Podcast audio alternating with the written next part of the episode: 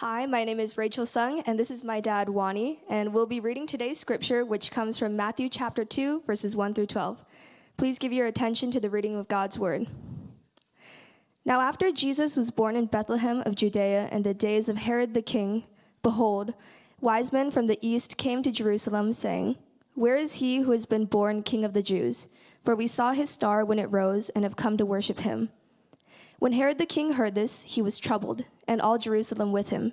And assembling all the chief priests and scribes of the people, he inquired of them where the Christ was to be born. They told him, In Bethlehem of Judea, for so it is written by the prophet. And you, O Bethlehem, in the land of Judah, are by no means least among the rulers of Judah, for from you shall come a ruler who will shepherd my people Israel. Then Herod summoned the wise men secretly and ascertained from them what time the star had appeared. And he sent them to Bethlehem, saying, Go and search diligently for the child, and when you have found him, bring me word, that I too may come and worship him. After listening to the king, they went on their way. And behold, the star that they had seen when it rose went before them until it came to rest over the place where the child was. When they saw the star, they rejoiced exceedingly with great joy. And going into the house, they saw the child with Mary, his mother, and they fell down and worshiped him. Then, opening their treasures, they offered him gifts gold and frankincense and myrrh. And being warned in a dream not to return to Herod, they departed to their own country by another way. Amen. And now let's give our attention to the preaching of God's word. Thanks to Rachel Sung. Thanks for Father Deacon Wani Sung. I don't know, he sounded pretty dramatic and deeper than usual, but I'm thanking God for the reading of his word. Hey, can I pray for us on this Merry Christmas Eve Sunday? Let's pray. Mm. Father God, thank you for this gathering we know that into eternity, you are calling and gathering worshipers to Jesus, your Son, who was born to die but was raised as King of Kings. Holy Spirit, I pray that you would speak and touch lives this day. Nothing good can happen apart from you. So as we listen, Lord, please help us to hear the very voice of God. We pray this together in Jesus' name. Amen. Well, this Christmas story begins with three wise men. They are distinct, distant uh, astrologers. They come to one King Herod in search of yet another king. Our story ends with the three wise men departing, never returning back to King Herod because of the arrival of a much greater king. This is all about a king versus the King of Kings. King Herod, King Herod. My mom, in her pronunciation of Harold, sounds much like Herod my entire life.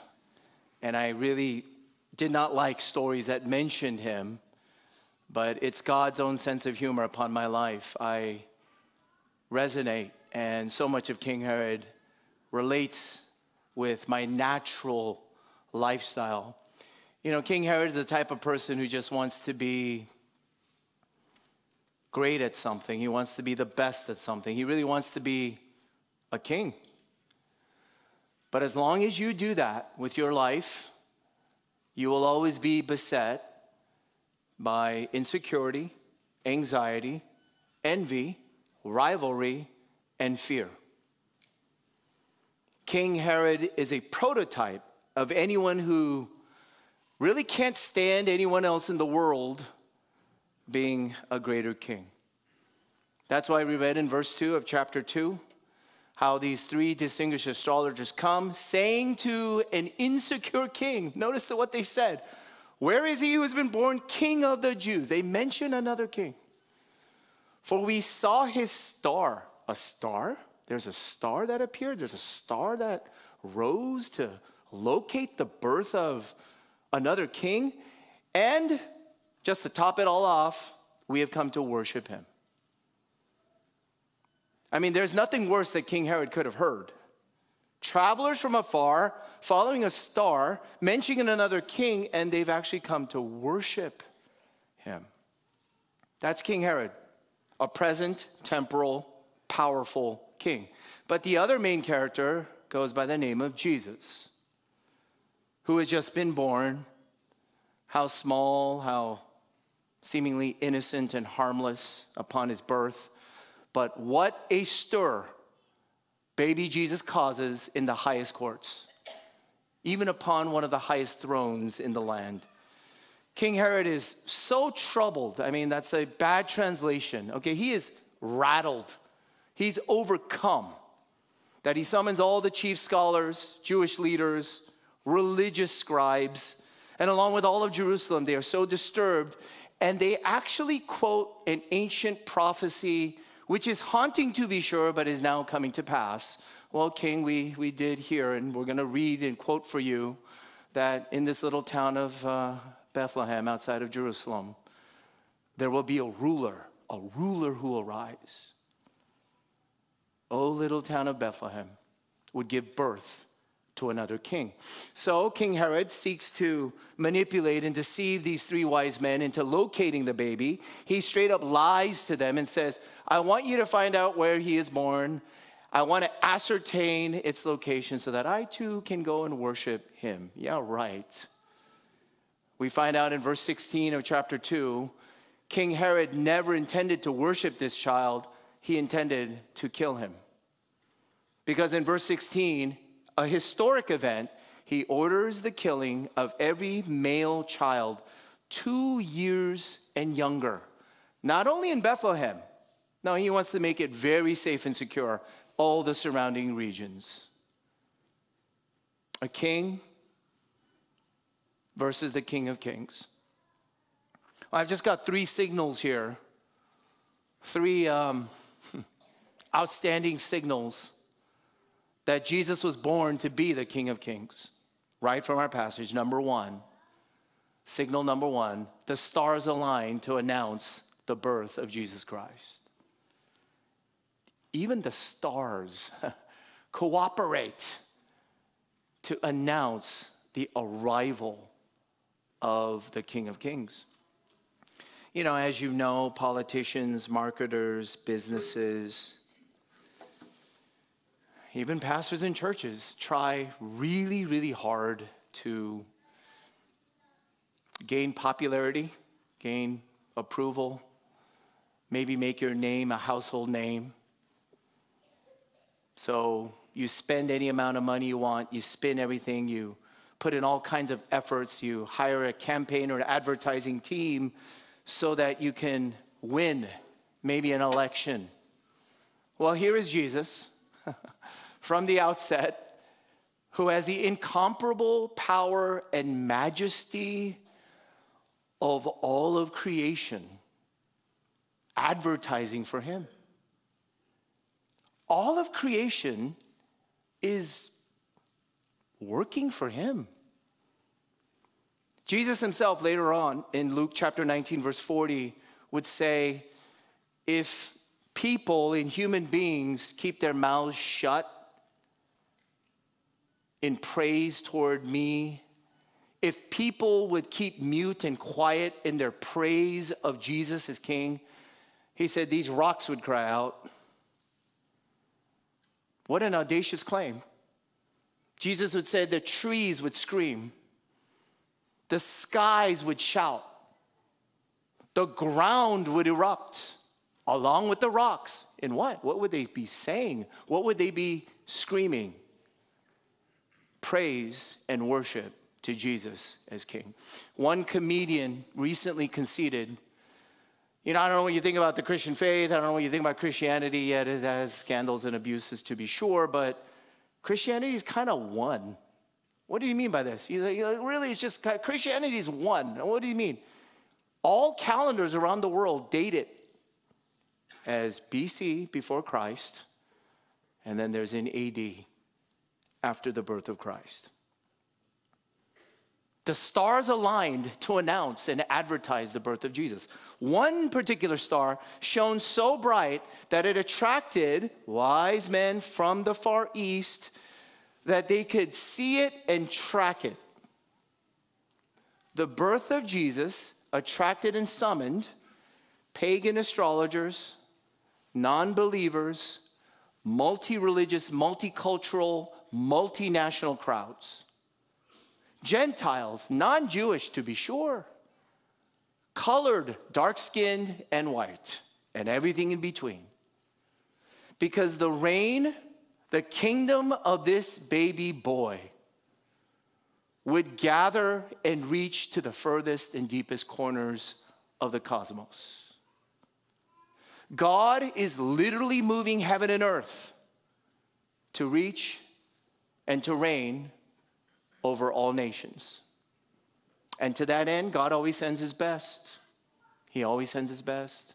CCSC, I want to tell you that our missionaries over in Asia, I had the pleasure and privilege, you sent me and supported me, but our missionaries who are simply some of the most resilient, courageous, faithful, humble people you'll ever meet.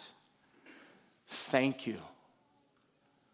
They give heartfelt, tear filled thanks for every thoughtful gift, for every letter, for every email, for small groups who pray for them, for our coordination when they come back. They have told me that CCSE is one of the best encouraging, supporting churches. I don't think I could hear something higher or better about a church. They thank you and appreciate what you are doing. But God is sending assuredly the best out to reach the nations. And here's how I know God always sends his best because the first he sent was Jesus. Jesus was born to reach all the nations. The irony is that those who are the closest or maybe the most churched or the most familiar and comfortable with Jesus and the Holy Bible oftentimes don't really get to see and believe and worship Jesus as king. Like the Jews who had the scriptures, they missed and neglected the newborn king born in Bethlehem. Whereas those who are far distant, unreached, foreigners, outcast, they all come. The world is starving. Oh, I assure you, you may not see or feel it as much here in LA or Orange County, but I was riveted and startled once again by the starvation of humanity after a true king. They are coming to see and to believe in Jesus. You know, back to this star, the stars aligned to announce his birth. Think about that. The stars, the skies, all of creation serves its greatest purpose by serving and working for its creator. Let me say that again. The stars in the sky serve its greatest purpose by serving her creator. Are you? Am I? Figuratively speaking, you know the only stars that'll never burn out, the only stars that'll keep burning are the stars that derive its source and are the stars that serve its creator. They will go on shining and burning forever. Signal number one that this was no ordinary birth.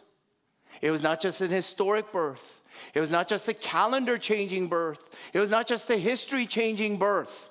No, it was the arrival of a King of Kings. Why? The stars aligned for him. Signal number two Jesus receives treatment fit only for a king from the day of his birth. Look at verses 10 and 11. 10 and 11 of our passage. When they, the three wise men again, saw the star, they rejoiced exceedingly with great joy. I, quite, quite redundant, isn't it? Rejoiced, exceedingly, great joy, ecstatic.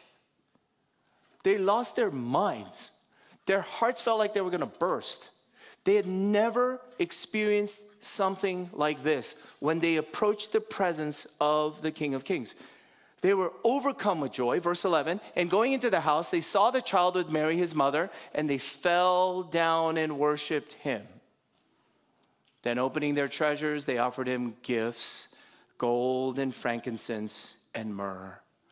Upon seeing the baby boy with his mother, Mary, the three wise men were overcome and wrecked with mega joy, exceeding joy, overflowing, uncontainable joy. Now, here's what the commentators would tell us this is not just a little overnight trek. No trains, planes, automobiles, right? Some commentators conjecture this is a two year journey.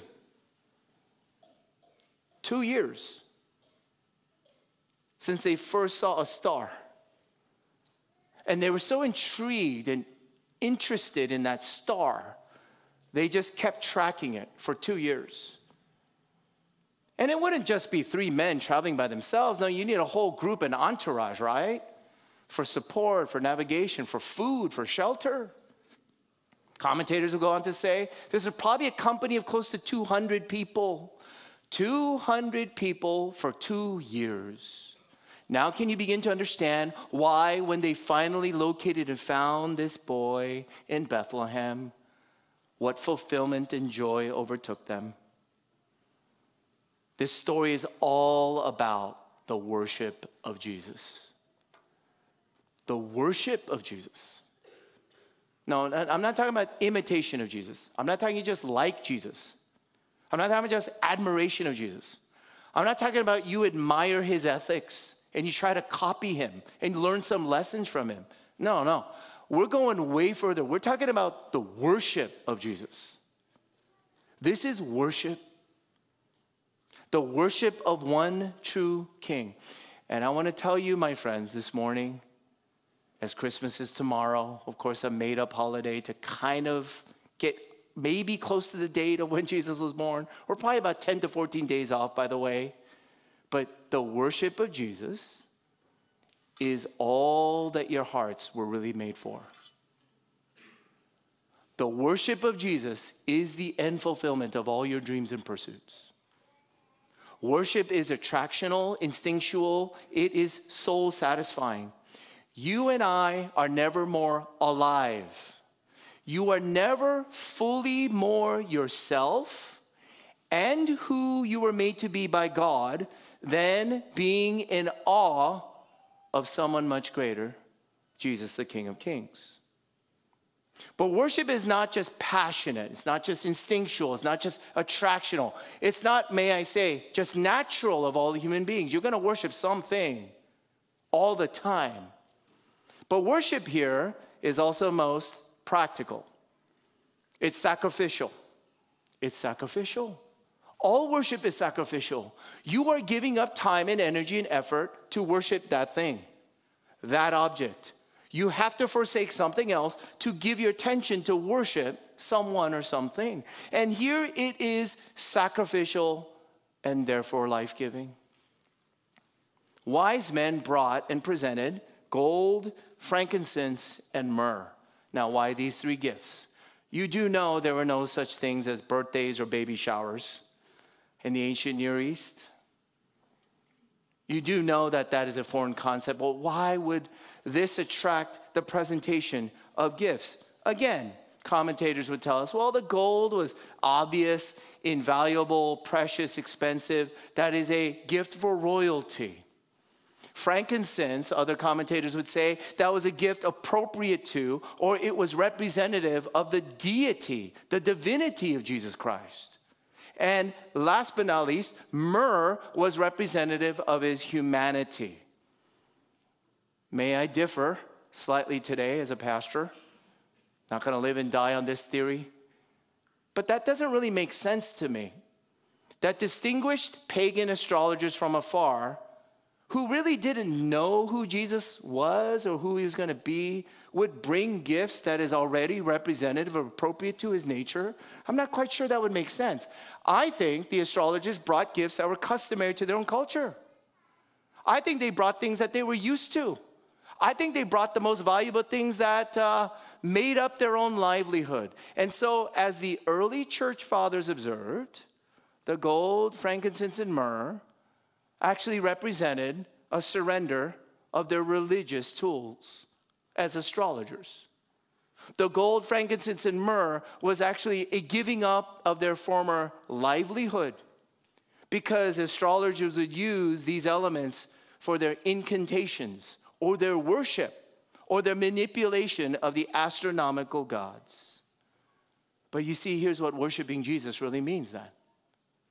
Here's what worshiping Jesus would actually require it means for the wise men to give up their former way of life. It means for the wise men to give up their former religion. It, it means for the wise men to even risk their livelihood. And do you know what that would mean for you and me? To really worship Jesus, it would mean you drop all former gods. You drop all former obsessions. You drop all former tools and ways of life. Do you remember when Jesus called his first disciples? What were they doing? They were fishing. They were literally fishing. That was their trade, that was their livelihood. And then Jesus says, Come and follow me, and I'll make you fishers of men. They dropped their fishing nets, they dropped their vocation, they dropped everything they were used to because they trusted by following Jesus, he would make them into greater fishermen than they could have ever fathomed. The wise men here in worship of a king follow his orders. They are now obedient because on the way back, King Herod, who says, Oh, I want to find out where this baby is located so I can worship him. No, no, no, no, no. They're warned. They're warned by an angel sent by God. They obey new, a new master, they obey new orders, and they go by another route. And they depart from King Herod because they have received the arrival of a greater king. Signal number one that Jesus was no ordinary birth. He was born to be King of Kings. The stars aligned to announce his birth. number two, Jesus received treatment fit for only for a king. Number three, last one. Last one. He has sovereign security detail. Jesus had the best security team. After this episode, baby Jesus, because his father, Joseph, and Mary are warned, they flee. They become refugees down to Egypt to escape the slaughter of innocent baby boys. Did you know history tends to repeat itself? Bethlehem right now is located in the West Bank. Please give what you can to Convoy of Hope or anything you can toward that region. And the reports are that Palestinian Christians, you do know there are Palestinian Christians who have a completely very different worldview and scriptural interpretation than maybe Western Christians. Palestinian Christians are being threatened to extinction today in Bethlehem. How strange. And whenever you see the picture of a dark colored, frazzled, dirty, hungry, crying refugee boy, please do remember this season one of them was Jesus who fled to Egypt. Well, Christmas is all about the worship of a refugee, the worship of an escapee the worship of someone seemingly powerless and vulnerable, but he was born to become King of Kings. I tell you, my friends, this day, I don't know if you believe anything I say. I don't know if in America people believe anything that the scriptures say anymore. But Jesus Christ deserves your worship. Jesus Christ demands all of your worship. And Jesus Christ will get all your worship. He will. He actually will. It's a guarantee. Philippians chapter 2, verses 8 to 11, read this. And being found in human form, he, Jesus Christ, humbled himself by becoming obedient to the point of death, even death on a cross. Therefore, God has highly exalted him and bestowed on him the name that is above every name, so that the name of Jesus every knee should bow in heaven and on earth and under the earth, and every tongue confess that Jesus Christ is Lord to the glory of God the Father. This is the end of history. This is the ending of your life and mine.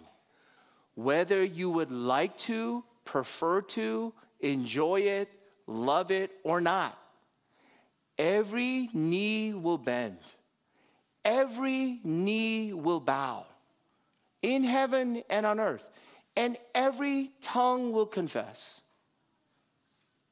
Jesus is Lord to the glory of God the Father. But here's the marvel for you and I this morning. Only for now, for a limited time offering, a finite window, and only for some people in this room.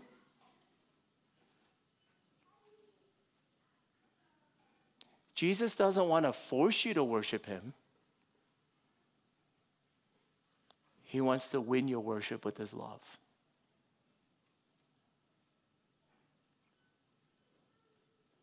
Jesus doesn't want to just make you bend the knee. He will not just make you utter and confess that Jesus is Lord, but He wants to woo and win your heart. He wants to capture your soul.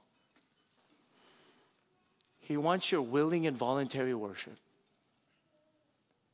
Because here's the only king you will ever meet who cares more about your life than his own.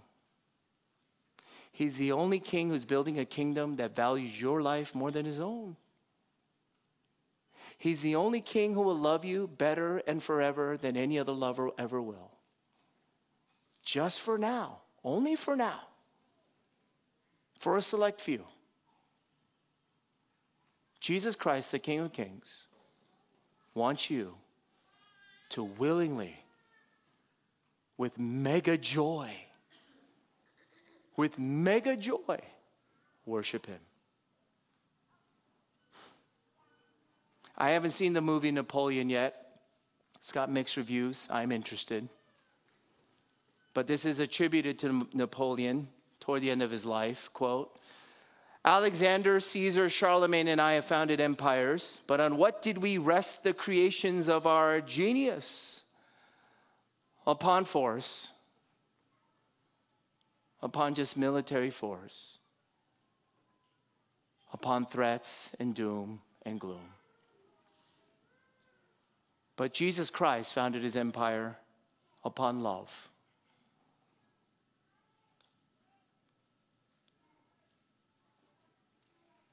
And at this hour, millions of people would die for him.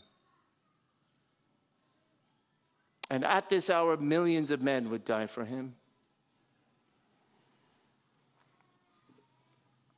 Here's why Christian people want to worship and die for him. Because at the cross, Jesus was born to die. And at the cross, the stars in the skies, they did not align, they did not cooperate, they turned against him. It says it turned completely dark, and there was an earthquake creation erupted in chaos rebellion against him, Jesus Christ, the creator who hung upon a cross. Jesus Christ did not receive royal treatment. He was not treated like a king. He was mocked like a, the worst of criminals in public. And he lost all of his security. He lost all his defenses. His father and his friends all abandoned him. And he was left to die. But when he died, when Jesus Christ died, the people who would come to worship and believe and follow him, his eternal life will become yours.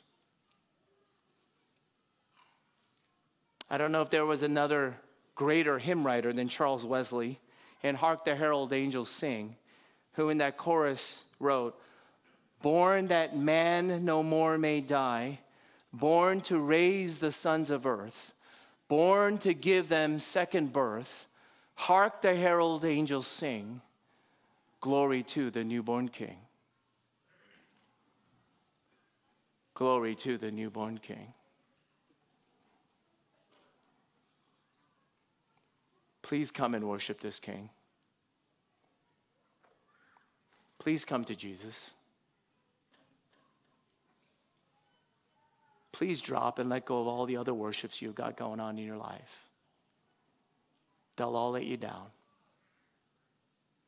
The only light in the only life that never goes out is Christ the Son, who burns forever in love for you.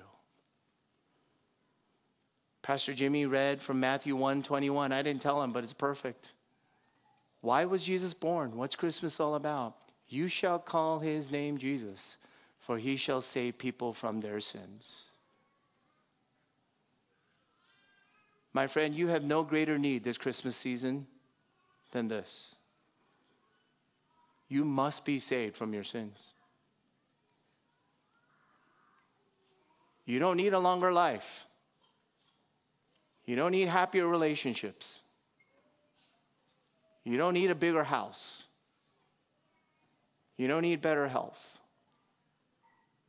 You don't need people to love and respect you more. What you really need, more than anything else in all the world, is for God to save you from what you deserve because of your sins. Well, here's Jesus who came to love and save you from all your sins. You come and worship him. You must believe in him. You must follow him. And his life will take the place of your death. There'll be no greater Christmas than this.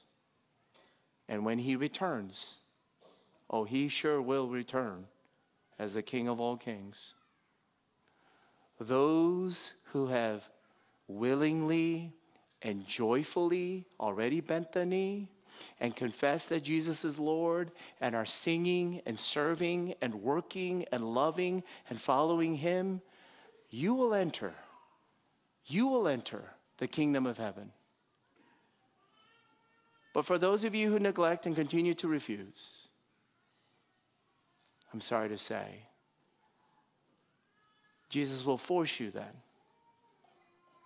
Oh, but I hope and pray you don't have to be forced. I pray that Jesus would win you with his love today and in this season. Let's pray. Father in heaven, thank you for sending your very best, your only begotten Son, Jesus Christ, to save us, to save us from lives filled with ourselves, filled with loves and obsessions and distractions and idols that do not compare to you. Oh, Holy Spirit, please come with your saving love and save some this day. And I pray, oh Lord, that you would comfort and encourage many this day to worship and follow you all our days. For we know you have risen as the King of Kings. And whatever we have given over willingly and joyfully now over to you, you have promised we can keep into forever. But Lord, whatever we hold back and try to keep for ourselves, we confess we will lose forever. I pray, O oh Lord, that you would do your saving, wonderful work, even this day. As we worship you, we pray in Jesus' name. Amen. Amen.